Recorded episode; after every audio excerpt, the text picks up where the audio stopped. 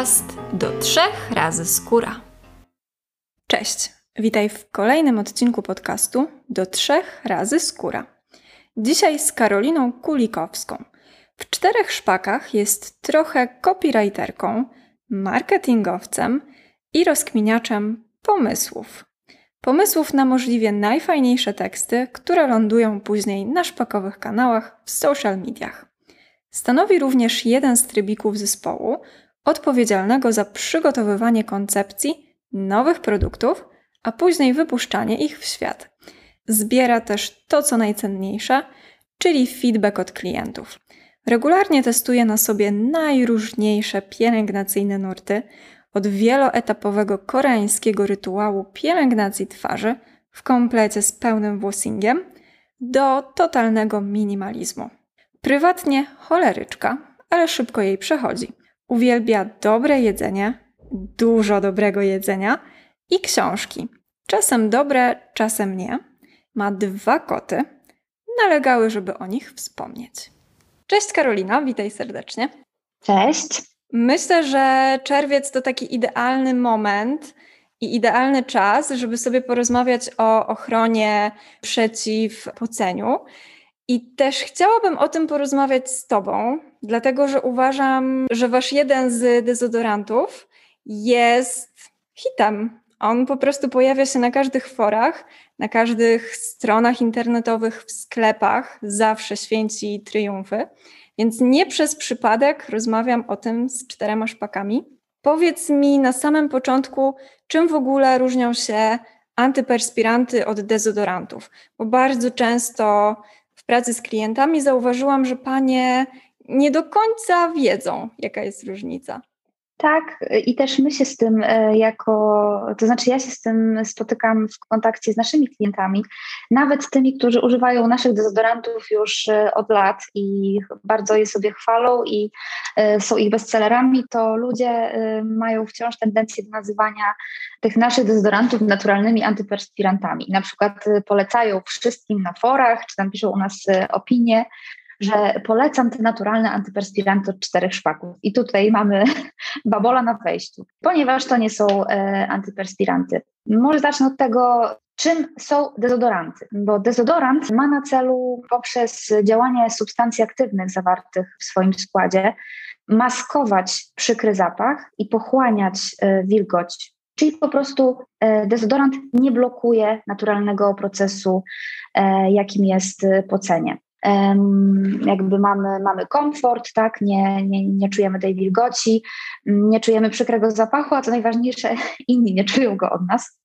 A co do e, antyperspirantów, to tutaj już e, sprawa wygląda inaczej, ponieważ antyperspiranty mają za zadanie przynajmniej czasowe i miejscowe e, zablokowanie gruczołów, które są odpowiedzialne za wydalanie potu blokujemy te gruczoły, mm, tworzy się tam taka jakby warstwa żelowa, coś w rodzaju takiego, takiego mikrostanu zapalnego. Ten pot nie, ma, e, nie może swobodnie ujść tak, jakby to się działo bez, bez zastosowania takiego kosmetyku. No, mówimy tu o antyperspirantach, nie o blokerach, tak? bo antyperspiranty takie najpopularniejsze, e, one też mają mm, swój określony czas e, działania, tak? Narosło wokół, e, wokół używania dezodorantów i antyperspirantów e, wiele różnego rodzaju mitów. I to jest takie e, w sumie kontrowersyjne, mm, jeżeli chodzi o, o komunikowanie tego z naszej strony, no bo jako cztery szpaki, jako firma, która ma w ofercie naturalne dezodoranty, a nie ma antyperspirantów, no to może powinniśmy w jakiś tam sposób, nie wiem, no dyskredytować, tak, antyperspiranty. Mm, natomiast my jesteśmy od tego dalecy i uważamy, że zawsze, że wybór produktu, który ma nam efektywnie służyć do e, ochrony przed, przed nadmiernym poceniem, powinien być dostosowany jak zawsze indywidualnie do, do swoich potrzeb i do reakcji skóry. Ponieważ antyperspiranty, mimo tego, co by się o nich nie mówiło, zwłaszcza w pewnych momentach, tak, e, Mm, nie są jakimś piekielnym wynalazkiem i największym e, złem. To nie tak, po prostu dezodoranty są łagodniejsze, są naturalniejsze. Pozwalają ciału działać w zgodzie z naturą, to znaczy pozwalają wydalać wraz z potem te, te substancje, które wraz z nim powinny zostać usunięte z organizmu.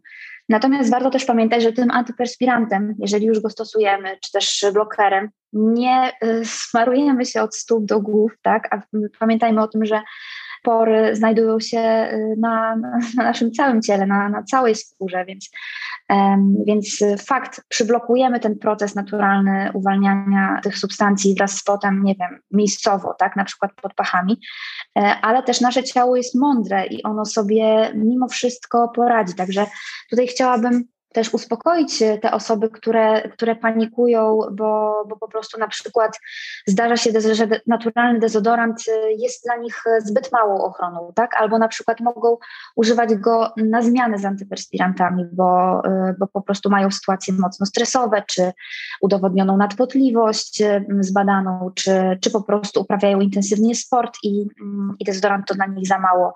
Także tutaj e, my zawsze, my mamy taką filozofię, jako szpaki, że mm, do wszystkiego trzeba podchodzić tak na spokojnie, z głową, małymi kroczkami, dawać sobie po prostu też przestrzeń. Tak samo y, warto, jeżeli używało się cały czas, y, bo jednak nie ukrywajmy, że antyperspiranty są znacznie bardziej popularnymi produktami niż, y, niż dezodoranty, naturalne przynajmniej, tak?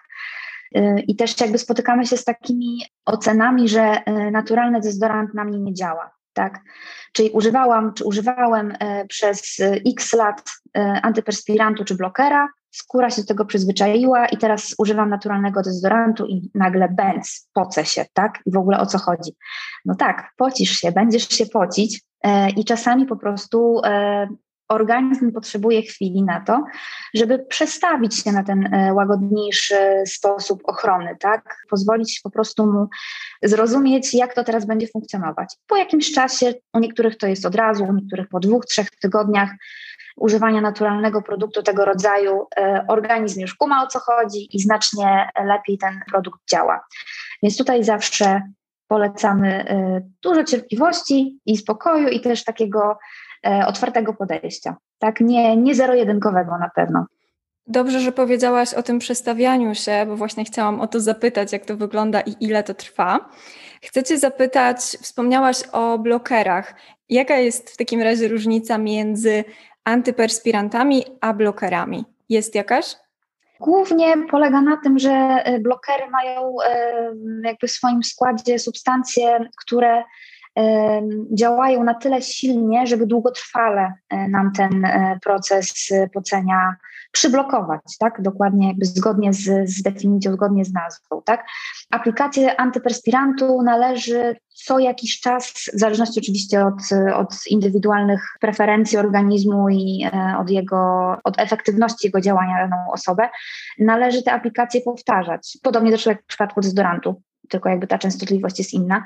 Jeżeli chodzi o blokery, no to y, zdaję sobie sprawę z tego, że są na rynku takie produkty, które, mm, które zaleca się stosowanie na przykład raz w tygodniu, tak, lub dwa razy w tygodniu na noc i, i producenci twierdzą, że tak jakby to jest już wystarczające do, no, do zabezpieczenia nas takiego całkowitego. E, no coś tutaj musi być intensywnego tak, w działaniu na nasz organizm, że możemy na przykład raz czy dwa razy w tygodniu zastosować tylko produkt i nie będziemy się pocić. Wszystko jest dla ludzi i wszystko e, warto sprawdzić i nie, jakby nie ferować opinii, nie, nie zmuszać też innych do przestawiania się na, na, na produkty tylko dlatego, że nam się one sprawdziły, bo jak komuś coś się sprawdziło, to, to, to zakładamy, że nie, no to już u mnie działa, to, to u ciebie też musi, to nie używaj tego blokera, nie używaj tego antyperspirantu, tylko natura, tylko, nie wiem, sama sobie zrobię w domu dezodorant, pastę sodową i musimy wrzucić trochę na luz, jakby trzymać rękę na pulsie, yy, sprawdzać to, czym swoje ciało traktujemy i co w nie wsmarowujemy, jakby z czego się składają te, te kosmetyki, które, yy, których używamy to jest jakby podstawa, żeby, żeby te składy znać i być świadomym. Też bądźmy dla siebie nawzajem też, nie tylko dla siebie samych, ale też nawzajem wyrozumiali i nie, nie zmuszajmy się wzajemnie do, do używania rzeczy, które po prostu się komuś nie sprawdzają. Bo jak ze wszystkim, to tak samo z naturalnymi kosmetykami też zauważamy taki trend, że po prostu mm, nie no, nie wiem, tylko mydło zero waste, tylko naturalny dezodorant, a ty, nie wiem, ze swoim żelem w plastiku albo z, z antyperspirantem czy blokerem, to wiadomo. Czy w tych antyperspirantach albo blokerach są jakieś niebezpieczne substancje, czy to jest jeden z mitów, o których wspominałaś wcześniej? I tutaj sprawa jest y, jak zwykle niejednoznaczna. Nie jest zero-jedynkowa, jest złożona, bo zakładam, że głównie chodzi ci e, pewnie o aluminium, prawda? To, to nieszczęsne. Z aluminium problem jest taki, że wokół niego narosło właśnie sporo takich, e, e wydaje mi się, że dosyć e, szkodliwych mitów. Oczywiście fajnie jest uświadamiać e, ludzi, jeżeli coś jest naprawdę szkodliwe i nie powinniśmy z tego korzystać, bo może z tego e, wyjść dla nas coś e, niefajnego, dla naszego zdrowia. Natomiast jeżeli chodzi o aluminium, no to w pewnym momencie wśród opinii klientów na temat antyperspirantów zwłaszcza, czy, czy też blokerów, pojawiły się takie głosy, że w ogóle nie powinno się używać produktów z aluminium, bo aluminium to aluminium powoduje E, chorobę Alzheimera, aluminium powoduje raka piersi i to wszystko było takie jak zwykle na, e, na hura, tak? Po prostu zostało to gdzieś powiedziane, później wiele razy powtórzone na wielu forach, jakby wryło się w, w świadomość e, klientów, konsumentów i no i później najpopularniejszą frazą w Google, jeżeli szukało się produktu do ochrony przed potem, było produkty, nie wiem, do ochrony przed potem, czy dezodoranty, czy antyperspiranty bez aluminium, koniecznie bez aluminium.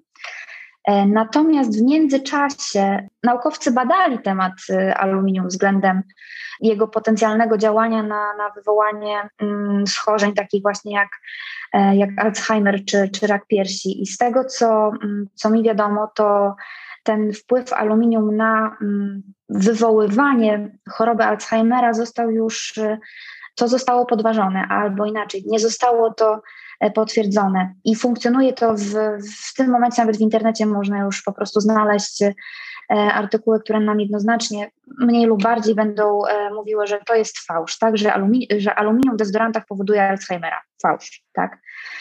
Naukowcy, którzy zajmują się badaniem wpływu aluminium na przykład na wywoływanie nowotworu raka piersi, to takie badania ciągle się toczą e, i, i, naukowcy twierdzą, że, że powinniśmy skupiać się na tym, na tym temacie, że powinniśmy e, tutaj drążyć i, i trzymać rękę na pulsie.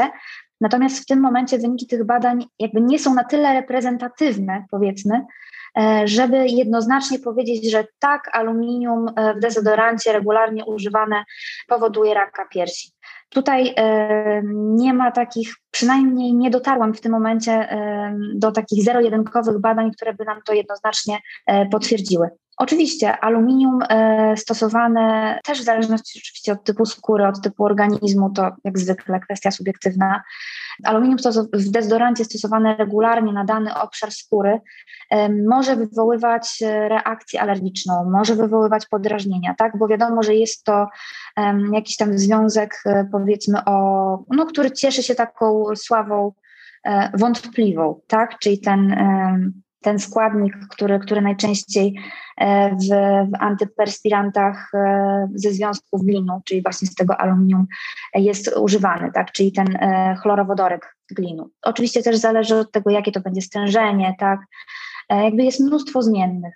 Tutaj myślę, że jeżeli e, mielibyśmy coś takiego powiedzieć jednoznacznie, to wiadomo, że jeżeli naturalny produkt e, bez chlorowodorku glinu w dużym stężeniu sprawdza się u mnie, działa, spełnia swoją funkcję, no to jasne, że wybieramy to powiedzmy tak umownie mniejsze zło i po prostu używamy tego naturalnego dezodorantu, no bo po co ryzykować, jeżeli to nie jest do końca potwierdzone. Nawet jeżeli ktoś mi nie dał stuprocentowej gwarancji, że ja od tego antyperspirantu zachoruje, tak? No, y, ale to są jakby jak zwykle takie skrajne wyroki, które później gdzieś tam niosą się y, bez, bez sprawdzenia, bez oparcia w wiarygodnych źródłach, tak? My jesteśmy zawsze szpaki y, za tym, żeby, żeby po prostu dobrze sprawdzać to gdzieś tam, o czym mówimy i i to, co polecamy, albo to, czego nie polecamy, bo, bo kwestie skóry, mm, substancji oddziałujących y, na nią, organizmu, y, to jak dany kosmetyk się zachowa, jakby już to jest tak y,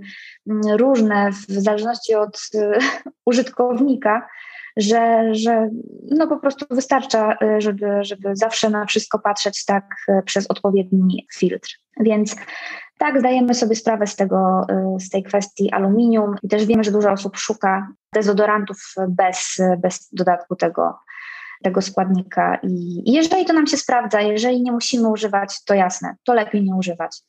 E, ale jeżeli na przykład używamy antyperspirantu, e, w którym wiemy o tym, że ten, e, że ten procent chlorowodorku glinu czy jakiegoś innego związku jakby zawierającego aluminium, różnych glinek na przykład, no bo one też zawierają jakieś tam mikro ilości, to, to spokojnie, tak? Na spokojnie zgłębić temat i, i, i po prostu rozważyć to. Dobrze, że powiedziałaś o tych badaniach, że jesteś na bieżąco, że śledzisz to, wiesz jak to wygląda. Zastanawiam się też, czy są jakieś konsekwencje blokowania pocenia. Czy to też jest y, kolejny z mitów? Bo powiedziałaś, że nasze ciało jest bardzo mądre i poradzi sobie z usuwaniem tego potu i na przykład bardziej będą nam się pociły ręce albo stopy. Czy jednak może się coś dziać?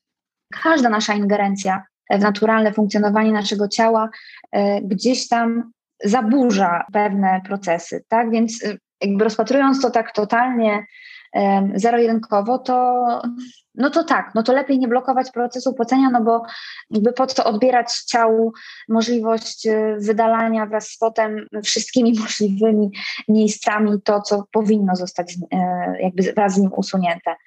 Natomiast tutaj e, też, tak jak ze wszystkim, trzeba e, tak podejść do tego na zasadzie takiego zdrowego balansu, takiej zdrowej równowagi. Dobrym sposobem u tych osób, które po prostu nie mogą się e, przestawić tylko na naturalny dezodorant, bo to sprawdziły, używały tygodniami, z jakiegoś powodu to jest niewystarczające, no to wtedy warto na przykład po prostu na przemian stosować te produkty. Czyli kiedy wiemy, że mamy sytuację stresową, kiedy temperatury są bardzo wysokie, e, kiedy ćwiczymy, no to wtedy na przykład stosujemy jakiś mniejszy środek, Później usuwamy go tak czy inaczej e, pod prysznicem, tak w trakcie kąpieli, a, a będąc, nie wiem, w domu, czy po prostu na spacerze, czy no po prostu, czy w innej sytuacji, kiedy, kiedy mamy ten komfort, że możemy sobie pozwolić na to, żeby po prostu się spocić chociaż trochę, no to wtedy polecamy używanie tego naturalnego produktu. Wiem o takim hybrydowym jakby stosowaniu e, przez klientów e, naszych produktów, bo po prostu sami tak piszą. Niektórzy są zachwyceni i mówią, że nie potrzebują już niczego innego, a niektórzy mówią, że po prostu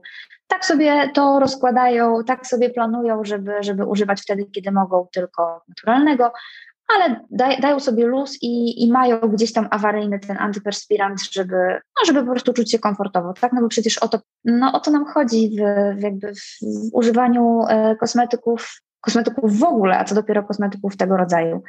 O, o nasz komfort, tak? O to, żebyśmy się czuli e, jak najlepiej i nie ma sensu się zmuszać po prostu do, do czegoś, co, co u nas nie działa. E, ale tak jak już e, mówię o tym, że coś nie działa, to przyszedł mi do, e, do głowy taki taki e, inny przypadek, kiedy osoby, które borykają się z problemem nadpotliwości i, e, i są pewne, że tylko bloker, tylko e, super silny kosmetyk jest w stanie im pomóc to, to zniwelować, też mamy, też dostajemy od takich osób informację, że przełamały się i przestawiły się po prostu z używania blokerów na naturalny dezodorant. Na początku faktycznie jakby ta, ta nadpotliwość dalej występowała. Po dłuższym czasie takiego, nazwijmy to, um, przemęczenia się tak, z naturalnym produktem i odpuszczenia tego blokowania, po prostu udało się wyeliminować problem nadpotliwości. Tak? Więc y, tak jak mówię, wszystko jest y, względne. Wszystko jest kwestią indywidualną. Warto dawać szansę, warto spróbować, przetestować na sobie i, i może się okazać, że no to tak jak w przypadku skóry tłustej, tak? E, często osoby, które mają tłustą skórę, maksymalnie starają się ją matować, e, jakby tak się skupiają na tym, że zapominają o tym, że tłusta skóra potrzebuje tak samo dużo nawilżenia, albo nawet może więcej, E, niż, niż skóra sucha, e, tak? I wtedy po prostu taka niedowilżona, niedonawilżona skóra e, tłusta zaczyna nadprodukować sebum i będzie nam się świecić jeszcze bardziej. Więc tutaj z tą nadpłatliwością może to jest coś podobnego, tak, że po prostu im bardziej to blokujemy, tym, tym bardziej organizm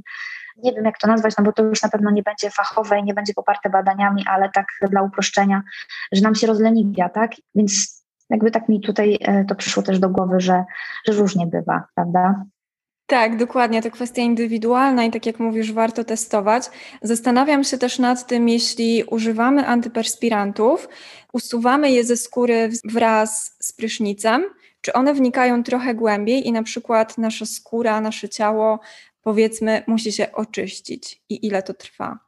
Przy takim używaniu antyperspirantu, jak e, wskazuje producent, i przy takiej jakby częstotliwości używania go i spokojnie, porządny prysznic e, jakby sprawi, że, że usuniemy resztki tego produktu, bo też nie zapominajmy o tym, że, że on też sam w trakcie tego, tego czasu, który mija od aplikacji, też e, ten antyperspirant nie jest ciągle w tej samej ilości, którą zaaplikowaliśmy, on gdzieś tam usuwamy go, tak, spod, jakby z tej skóry, gdzie, e, gdzie był aplikowany. Więc, e, więc oczywiście, tak jakby jeżeli e, mówimy o takim usunięciu po prostu ze skóry, to myślę, że prysznic e, z użyciem mydła czy jakiegoś innego produktu, nie wiem, żelu pod prysznic powinien nam załatwić sprawę. Jeżeli chodzi o długotrwałe stosowanie blokerów, tak, no to tutaj już być może sytuacja jest inna. Też mm, przyznam szczerze, że nie mam tutaj takiej e, wiedzy e, właśnie super naukowej na ten temat, żeby, a nie chciałabym też powiedzieć czegoś, co, co mogłoby zdyskredytować tak dany produkt. Natomiast wydaje mi się, że w przypadku blokera, który jakby działa tak silnie, że może nas ochronić nawet na kilka dni, to tutaj już może musi minąć troszkę więcej czasu, żeby, żeby ten, ten produkt został całkowicie usunięty. Natomiast nasza skóra, te gruczoły i organizm, on cały czas pracuje, tak? Jakby nie zatrzymuje się w swoich, w, takich, w, w tych swoich naturalnych e, procesach, e, ciągle działa i dąży do tego, żeby, no, żeby usuwać to, co zbędne. Tak? Więc jakby my mu oczywiście e, pomagamy, nie wiem, stosując naturalne produkty, natomiast też warto zaufać ciału, że ono też samo wie, co robić i, i, i pewne procesy chemiczne po prostu zachodzą tak czy inaczej. Tak? Natomiast jeżeli się przestawiamy z blokera na, na naturalny dezodorant, no to tutaj mamy ten moment, kiedy, kiedy często się zdarza, tak jak mówiłam wcześniej, że musimy jednak dać dłuższą chwilę, żeby, żeby organizm wyłapał ten, e, ten skok, tak? bo, bo to jest jednak zmiana dla niego. Okej, okay, dobrze. A jak sytuacja ma się w kwestii naturalnego antyperspirantu, czyli klasycznej, bardzo popularnej soli Aun, jak dobrze pamiętam? Aun. Mhm. Natrafiłam w internecie na takie, e, na takie artykuły, gdzie aun jest polecany jako e, naturalny antyperspirant bez aluminium, natomiast nie jest to prawda. Oczywiście jest jakby jest produktem naturalnym i chroni nas mniej lub bardziej w zależności od, od preferencji organizmu. Robi to dzięki temu, że zawiera te, te związki, tak? Więc tak, to jak najbardziej jest produkt naturalny, naturalny antyperspirant. Wiem, że e, wielu osobom e, on się sprawdza, ale jeżeli szukamy produktu bez aluminium, jesteśmy na to uparci, no to, to nie aum. Powtarzam to dlatego, że po prostu e, bardzo, bardzo, bardzo często natrafiałam na, w internecie, zwłaszcza na, na takie propozycje, gdzie dziewczyny sobie czy, czy chłopaki polecali mm, aum jako produkt bez, bez aluminium. To, to nie. On działa, ale, ale zawiera ten, no bo to jest szarczan y, glinowo-potasowy, tak więc jakby mamy tutaj ten związek. Tak, dlatego właśnie postanowiłam też o to zapytać. Zanim przejdę już typowo do naturalnych dezodorantów, to chciałam Cię zapytać też, czy są jeszcze jakieś mity, które przychodzą Ci do głowy. Kilka takich najpopularniejszych już omówiłyśmy, ale może jeszcze coś pominęłam, coś z doświadczenia, może wiesz, że jest ważne. E, myślę, że o takich najważniejszych rzeczach powiedziałyśmy sobie. Jeżeli miałybyśmy powiedzieć coś o, o naszych dezodorantach naturalnych ze szpaków, no to może warto byłoby też o tej sodzie sobie coś powiedzieć. To może nie jest mit, e, ale soda oczyszczona funkcjonuje w wielu naturalnych dezodorantach, nie tylko w naszych, ale też w innych dostępnych na rynku, czy też e, w przepisach na naturalny dezodorant, który, który robi się samemu w domu w formie takiej pasty. E, warto przed użyciem produktu zawierającego sodę zrobić sobie test alergiczny, tak, na jakimś mniejszym fragmencie skóry, ponieważ jest to składnik, który może mieć potencjalne działanie alergizujące. I wiele osób, które używają naturalnych dezodorantów, które bazują na sodzie, na początku na przykład jest bardzo zadowolonych, a po na przykład, nie wiem, dwóch miesiącach czasami, czasami po dłuższym okresie, czasami szybciej, dostajemy informację, że kurczę, uwielbiam wasz dezodorant, ale zaczął mnie podrażniać. Nie wiem o co chodzi, co się stało. Stało się to, że po prostu organizm gdzieś tam z, z opóźnieniem zareagował alergicznie na, na sodę. U niektórych dzieje się to od razu, tak? Więc po prostu y, tylko smarujemy e, dezodorant w wybranym miejscu, e, a też jak wiadomo, pachy są wrażliwym miejscem, tak? Bo też poddawanym depilacji. I jakby pod kątem takich osób, e, mimo tego, że wiemy, że ten nasz dezodorant jakby pierwszy, który zawiera w sobie sodę, najbardziej znany to jest właśnie ta, ta wersja cytrusowo-ziołowa, E, no to mimo tego, że wiemy, że to jest bestseller, to zdecydowaliśmy się e, wypuścić e, na prośbę osób, które mają właśnie problem z sodą, drugą wersję delikatną, bez jej dodatku.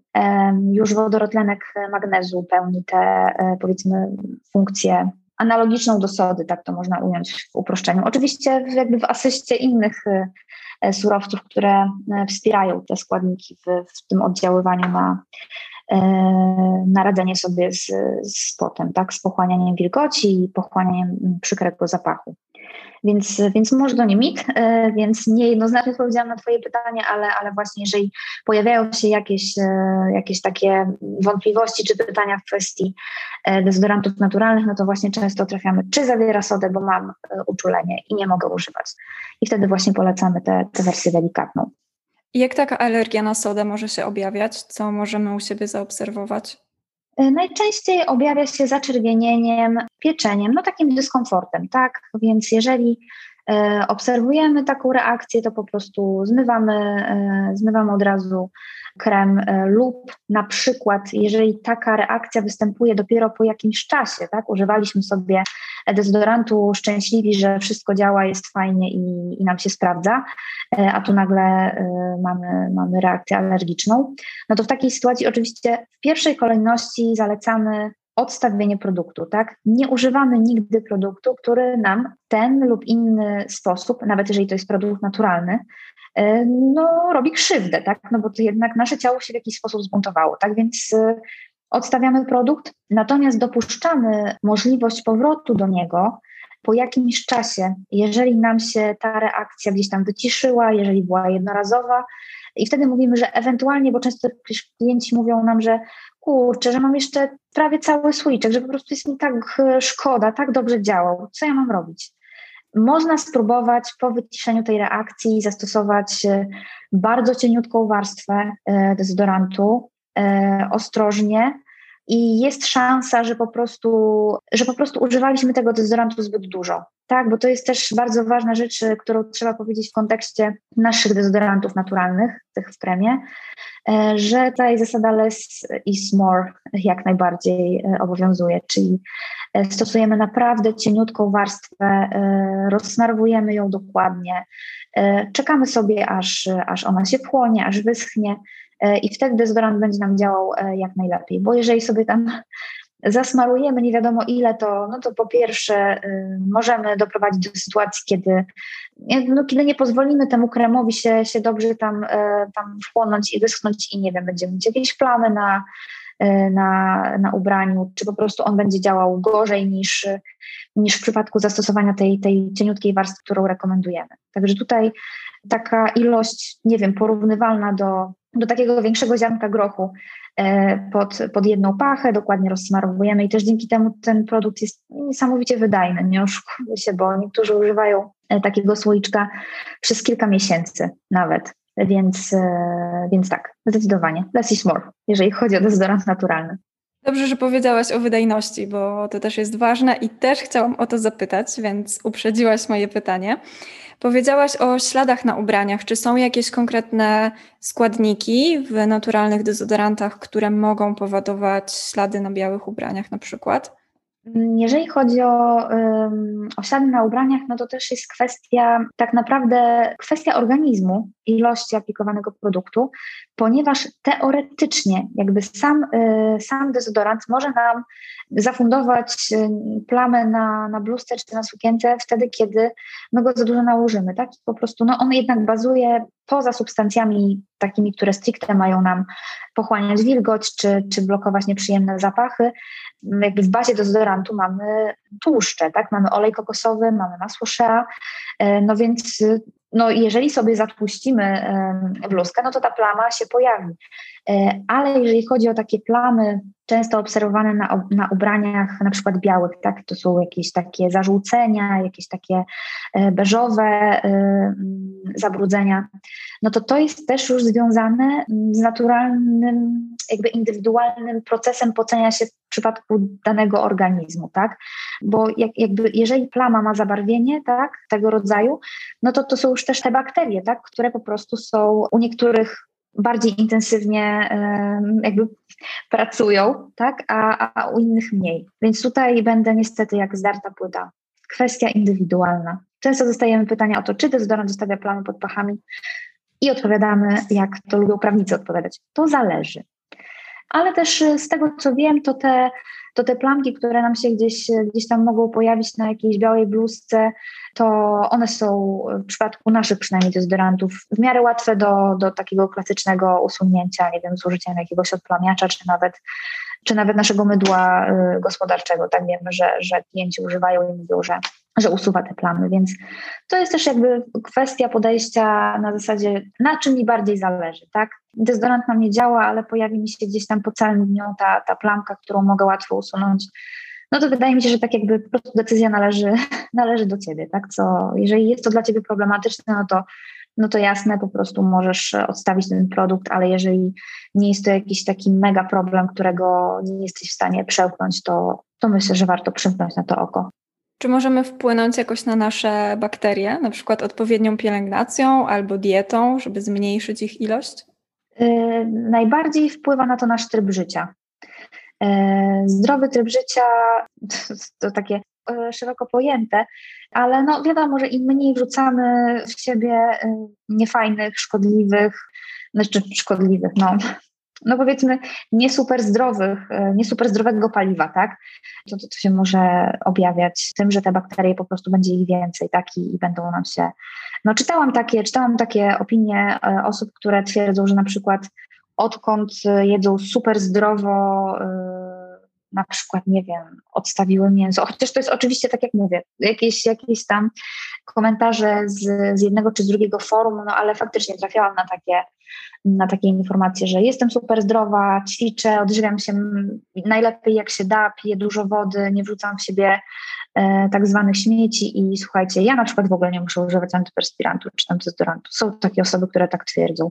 Pocę się, okej, okay, Mm, ale mój pot na przykład w ogóle nie, nie, wydziela, jakby nie wydziela tego nieprzyjemnego zapachu, ponieważ za ten nieprzyjemny zapach są odpowiedzialne e, właśnie te bakterie. Tak? Więc o ile komuś nie przeszkadza wilgoć, no bo jednak od tego nie, nie uciekniemy pocąc się, nie używając żadnych kosmetyków przeciwdziałających temu, no to faktycznie być może żyjąc super zdrowo i odżywiając się super zdrowo, jesteśmy w stanie gdzieś tam to na pewno no, zniwelować, tak?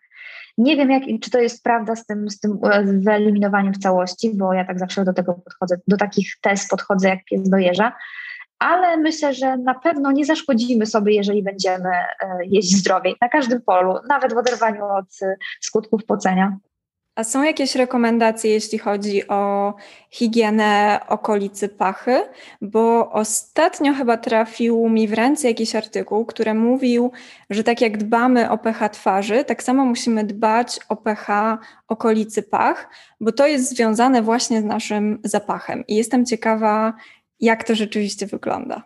Jeżeli chodzi o, o pielęgnację pach, to te nasze pachy y, są poddawane, tak zakładam, że, że większość osób gdzieś tam e, depiluje, e, goli, w ten czy inny sposób e, usuwa, usuwa te włoski. I wiadomo, że jeżeli ktoś ma delikatną skórę pod pachami, jeżeli to, jeżeli to golenie mm, po prostu bardzo podrażnia te okolice, no to na pewno warto stosować jak najdelikatniejsze mm, preparaty te, które odpowiadają gdzieś tam za zniwelowanie skutków pocenia się, tak? Czyli jeżeli wiemy, że już po samym ogoleniu pachy mamy zaczerwienienie, pieczenie, E, jakieś, nie daj Boże, zapalenie mieszków włosowych, no to zastosowanie blokera na, na, na, na taką pachę to jest po prostu gwarancja bólu i, i, i pieczenia i, i łez, tak?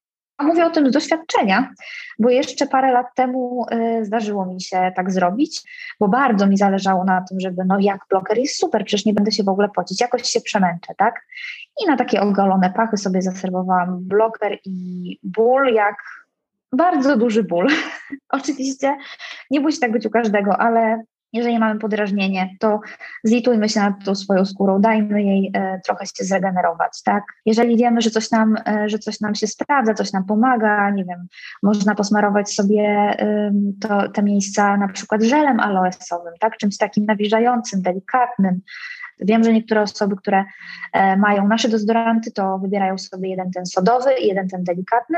E, tego sodowego używają sobie tak na co dzień, a na przykład po depilacji używają jeszcze delikatniejszego, bo, bo wiedzą, że on jakby jeszcze mniejsze szanse na, na podrażnienie tej skóry ma.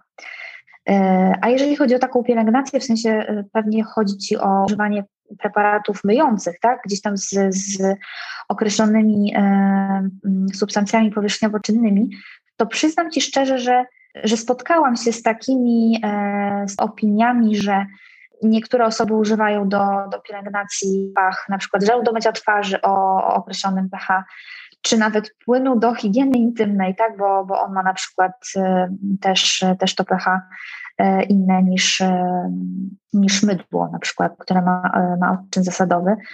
Ale tutaj przyznam szczerze, że jednoznacznie Ci nie odpowiem na to pytanie. W sensie nie spotkałam się z badaniami, które by jednoznacznie potwierdziły, że określone substancje, substancje myjące powinny być na te, na te, na te pachy używane. Na pewno im, im delikatniejszych środków myjących w ogóle na całą skórę używamy, tym lepiej, tak? E, jeżeli nie, nie, nie oblewamy się hiperpieniącym e, żelem naszprycowanym SLS-ami, długaśnym składem z różnymi rzeczami, które gdzieś tam potencjalnie mogą nam, może nie zaszkodzić, ale nie poprawić kondycji naszej skóry, no to, no to wiadomo, że lepiej wybrać coś, co będzie miało ten skład krótszy, prostszy, łagodniejszy, tak? Natomiast też daleka jestem od tego, żeby, mm, tak jak ze wszystkim, żeby mówić, że to, co ma SLS, to już jest y, zło totalne. Absolutnie. Jakby Możemy na co dzień używać delikatnych substancji myjących, czy to do y, całego ciała, czy też, nie wiem, do włosów, tak? A jak użyjemy, nie wiem, żelu pod prysznic czy szamponu z SLS-em, to, to świat się nie zawali. A jeżeli chodzi o włosy, to wręcz e, używanie tego tak zwanego rypacza, e, mocniej oczyszczającego, jak ktoś jest w temacie włosingu, to, to na pewno spotkał się z tym określeniem, jest wręcz wskazane, tak? Wiadomo, że im mniej naruszamy tę te, te warstwę, ten nasz płaszcz e, lipidowy skóry i im łagodniejsi dla niego jesteśmy, tym myślę, że skóra nam się będzie od, odwdzięczała e, dobrą kondycją, po prostu. I myślę, że ma to zastosowanie do całego ciała, jak i do e, okolicy pod pachami. Przejdźmy do najważniejszego, czyli jakie składniki aktywne znajdują się w naturalnych dezodorantach i jakie mają działanie. Bo tak bardzo pokrótce powiedziałyśmy sobie o sodzie, wspomniałaś też o wodorotlenku magnezu, więc rozwiń proszę. To są takie e, dwie e, z bardziej znanych naturalnych substancji używanych w naturalnych dezodorantach. U nas w naszych dezodorantach jeszcze używamy poza tą bazą e, olejową, tak, która gdzieś tam nam też wpływa działa pielęgnacyjnie na skórę, tak? Czyli gdzieś tam e, odżywczo i, i wspomagająco e, na, na regenerację tych okolic. E, a jeżeli chodzi o takie stricte działanie, na przykład pochłaniające wilgoć czy, czy nieprzyjemny zapach, no to mamy na przykład ziemię okrzemkową, tak? W naszych dezodorantach jej używamy mm, i ona właśnie pochłania wilgoć, pochłania pot, ale też ma działanie takie łagodzące podrażnienia potencjalne też pomaga troszkę y, wyrównywać nam koloryt skóry, bo paradoksalnie pod, pod pachami to, y, to bywa różnie, tak? pachy nam tak, nie wiem, ciemnieją, tak, no, różnie bywa. Więc też ta ziemia okrzemkowa nam pomaga ten, ten koloryt troszkę ujednolicić i tę skórę mm, uspokoić. Poza tym mamy też skrobię ziemniaczaną, która też tę wilgoć pochłania i pomaga zniwelować te, te nieprzyjemne zapachy. Mamy mm, skrobię z maranty trzcinowej, czyli tak zwaną mąkę arrowroot. No bo jakby tutaj mogłabym za każdym razem powtarzać, że każdy z tych surowców tak pochłania wilgoć i pochłania nieprzyjemny zapach, tak? No bo jakby to jest, mm, to są, to jest główny cel ale też one dodatkowo właśnie mają działanie takie kondycjonujące, pielęgnacyjne, tak? czyli e, pochłaniają nam to, co pochłonąć należy i pracują nad tym, żeby, żeby skóra była, była nie wiem, zaopiekowana, tak? żeby była wygładzona, zmiękczona, odżywiona też, tak, bo tak jak całe ciało, nie wiem, e, peelingujemy, później sobie smarujemy balsamem, czy masłem, e, czy innymi olejkami, gdzieś tam zajmujemy się nim i chcemy, żeby jak najlepiej, nie wiem, wyglądało i żebyśmy się jak najlepiej czuli, czy czuły.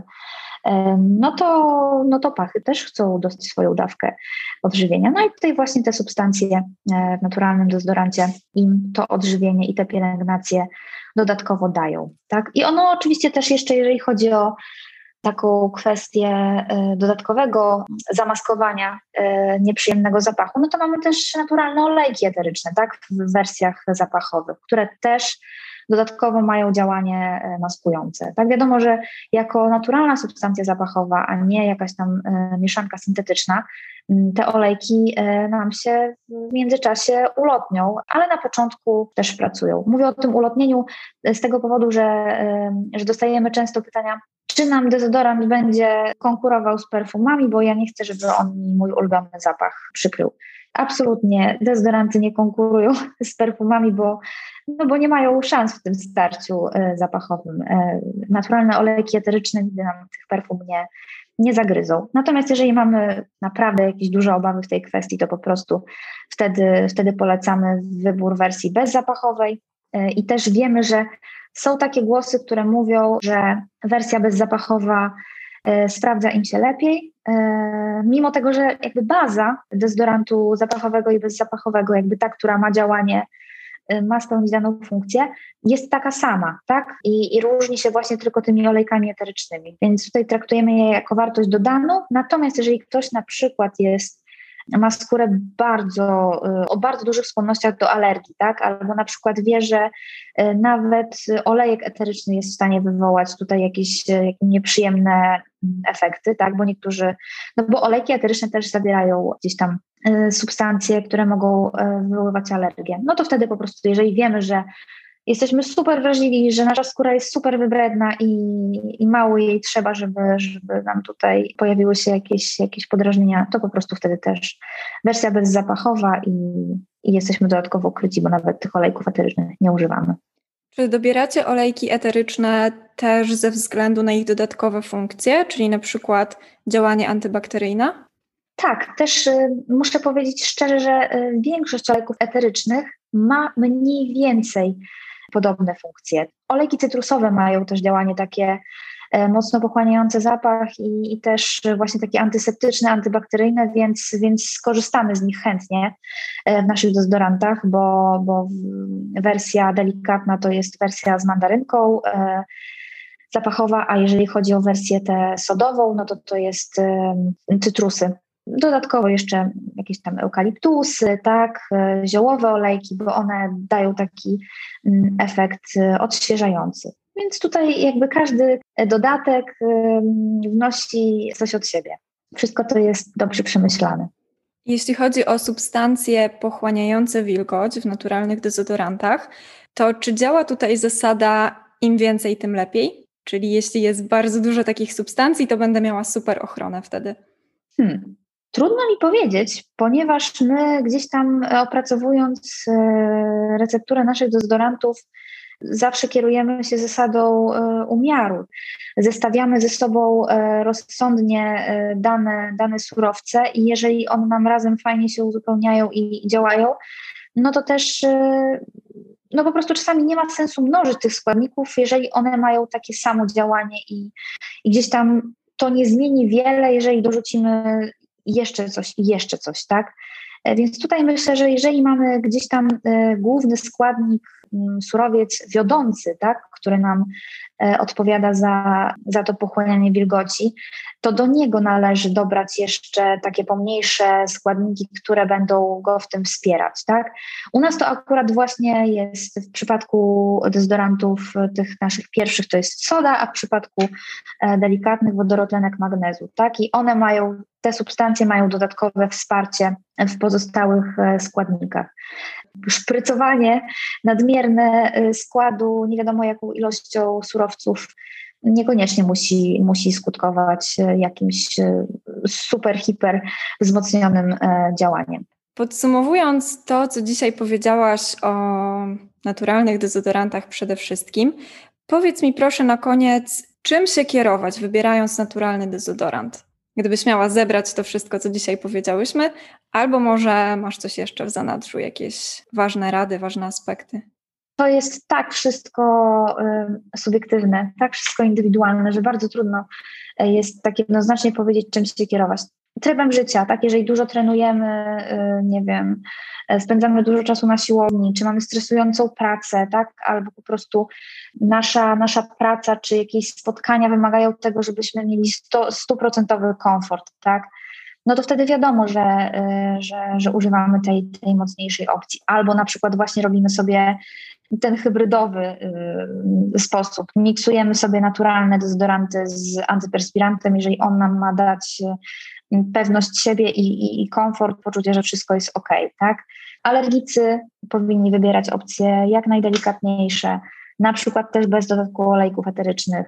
Jakby powinniśmy to po prostu dobierać do, do, do naszych potrzeb to to. No i oczywiście jakby w pierwszej kolejności nasza świadomość y, tego, jak nasza skóra reaguje na pewne rzeczy, tak? No bo jeżeli ktoś na co dzień używa różnych kosmetyków, od urodzenia obcuje ze swoją skórą, wie jak ona się zachowuje, no to powinien jakby w pierwszej kolejności brać pod uwagę y, jej dobrostan, czyli niwelować potencjalne y, jakieś działanie alergizujące i coś, co mogłoby tam, nie wiem, podrażnić. Rozsądek, obserwowanie swojego ciała i będzie ok. Tak, dokładnie. Tak jak powiedziałaś, wszystko zależy i jest to kwestia indywidualna. Bardzo dziękuję Ci za dzisiejszą rozmowę. Moim gościem była Karolina Kulikowska z marki Cztery Szpaki. Dzięki, było mi bardzo miło.